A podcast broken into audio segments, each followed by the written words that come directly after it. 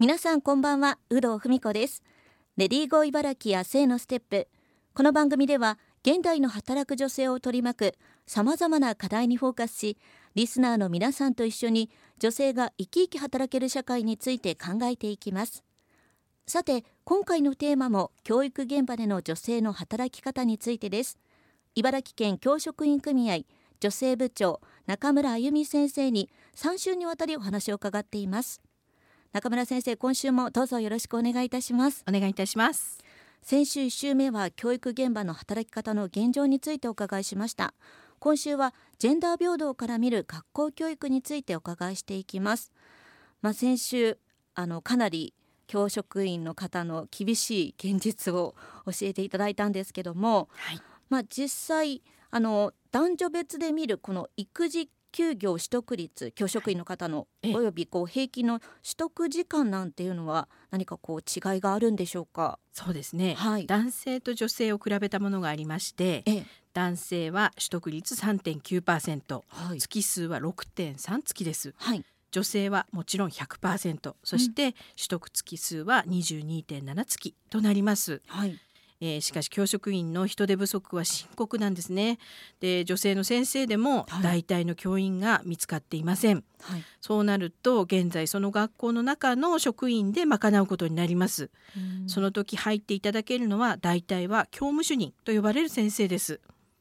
で男性の場合はそういう人手不足の現状なので管理職に言い出すことすらできない現状があります。うん、ですのでこの取得すパーセントの率がこのぐらい違うということになってしまいます。やはり全ての原因は教職員のなり手不足また教職員の定数改善というところに戻っていってしまうのではないかなと思います。うんまあ、実際ね女性もこう100%って出てますけども取りたくてもこう代わりの人がいなくてなかなか言い出せないっていう現実はまだあるっていうことなんですね。そうですね。はい、厳しい状況にあるのかなって思います。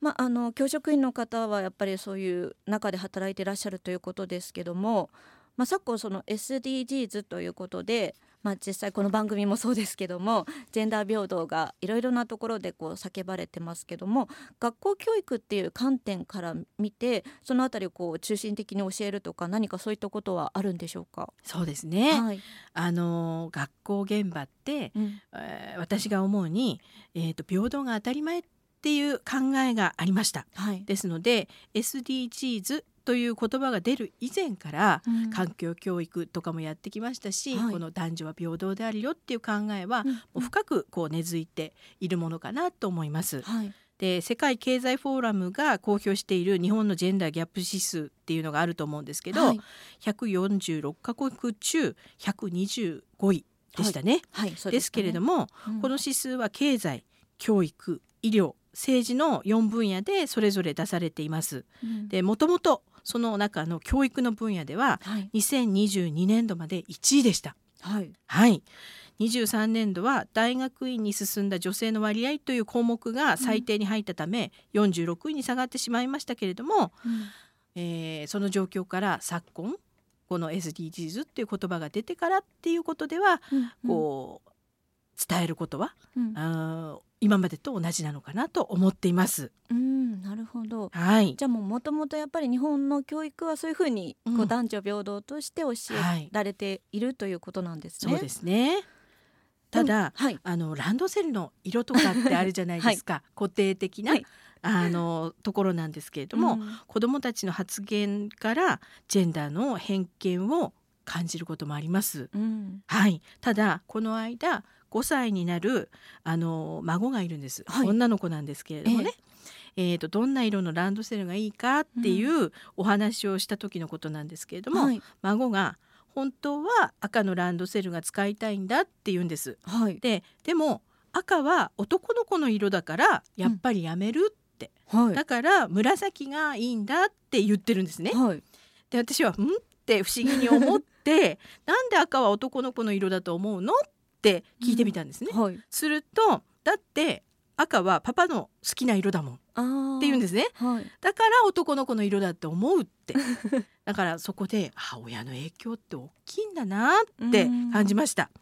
お家の普段の会話や態度など、うん、子どもたちはよく見たり聞いたりしていることだなって思って、うん、そういう影響を受けながら子どもたちって学校の影響も受ける周りの環境、うん、親の影響も受けながらそういうものジェンダーの平等の意識っていうのは育っていくんだなと思いました。うん。まあ、今ランドセルの色も本当にね様々になってきてますもんね。はい。えー、まあ、そういった意味ではこう、ね、偏見もどんどんなくなっているのかもしれないですけども、はい、あの中村先生とこう以前お話しした時にこう教育の現場はそういうこう平等ということでね、あの教えられているんですけども実際社会に出るとこう何かギャップがあるように感じるとおっしゃってましたよね。本当に感じます、はい、で学校っていうのは本当に今委員会活動の委員長生徒会長応援団長などさまざまな行事の実行委員長っていうトップの地位に女子が立候補して、その中でバリバリと意見を出してまとめていってくれてるんですね。うん、本当に輝いています女の子が。はい、でそれがなんか大学3年生ぐらいになると、うん、黒か紺のリクルートスーツを着てで長い髪の毛の子は後ろで低い位置で一本に縛って、うん、そしてなんかおへその前のあたりで手を揃えてなんかこう30度の礼をするような、うん、なんか就職活動のおなんて言うんですか？うんと固定概念、はい、みたいなのがあってそこでなんだか確一的になっちゃうんじゃないかなって、うん、キラキラしていた表情もなんか「え大丈夫かな?」っていうような表情になってしまっているような気がしてならないんですね。うん。会社の人事の問題なのか何なのかそこは私は分からないんですけれども、うん、やはりステレオタイプの方が会社に好まれるのかななんかみんな確一的になってしまって私としては寂しいなっていう感じがします。うんまあ、それはね、一般的にこの就職活動をする中でこういうのがいいみたいなのをやっぱり示され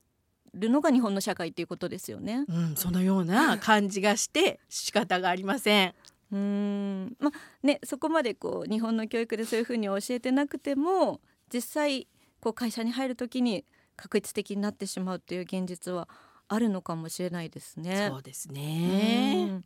まあ、そういった意味でどうですか？なんかこれからのこう教育の現場にこんなことが必要だろうとか何か感じることってありますか？はい私が考えることはやっぱり学校の当たり前っていうところを見直すことが大事なのではないかなとすごく思います。はい、これはこんな風にやらねばならないっていうその固定概念は変えないとやっていけないのかなと、もっとそこを自由にしていきたいかなって思っています。うん、例えば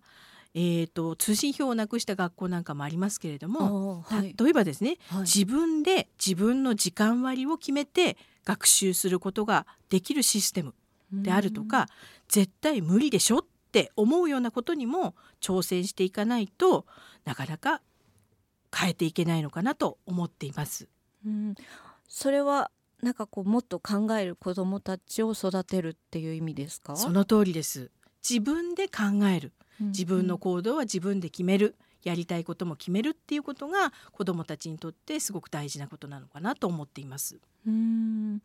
それはそのジェンダー平等の観点から見てもですか？そうですね、多様性を認めるっていうところは普段の生活の中でこそ培っていくことでこちらから教えることではない。自分で学び取っていくものだと思っています。うん。そうですねまあ、そういった意味ではこう道徳の時間みたいなものは今もあるわけですよね。はい。道徳の時間はありまして、うん、そういう中でその道徳の時間っていうのはいろいろなお話を持ってきてですね、うん、そのことについてどう考えるかって考えていますのでその中に例えば LGBT のことであるとか、うん、肌の色が違う、えー、外国の方との関わりであるとか、そういうことも学んでいます。うんまあ、そういった意味ではその教育現場で学んだことを、まあ、自分で考えてこう、ね、社会でも生かしていけるようなこう需要のある社会になっていくっていうのも大事ですね。そうですね。はい。茨城県教職員組合女性部長中村あゆみ先生をお迎えしてジェンダー平等から見る学校教育についてお話をお伺いしました。来週は女性が働きやすい会社社会についてお伺いしていきます。中村先生来週もよろしくお願いします。よろしくお願いいたします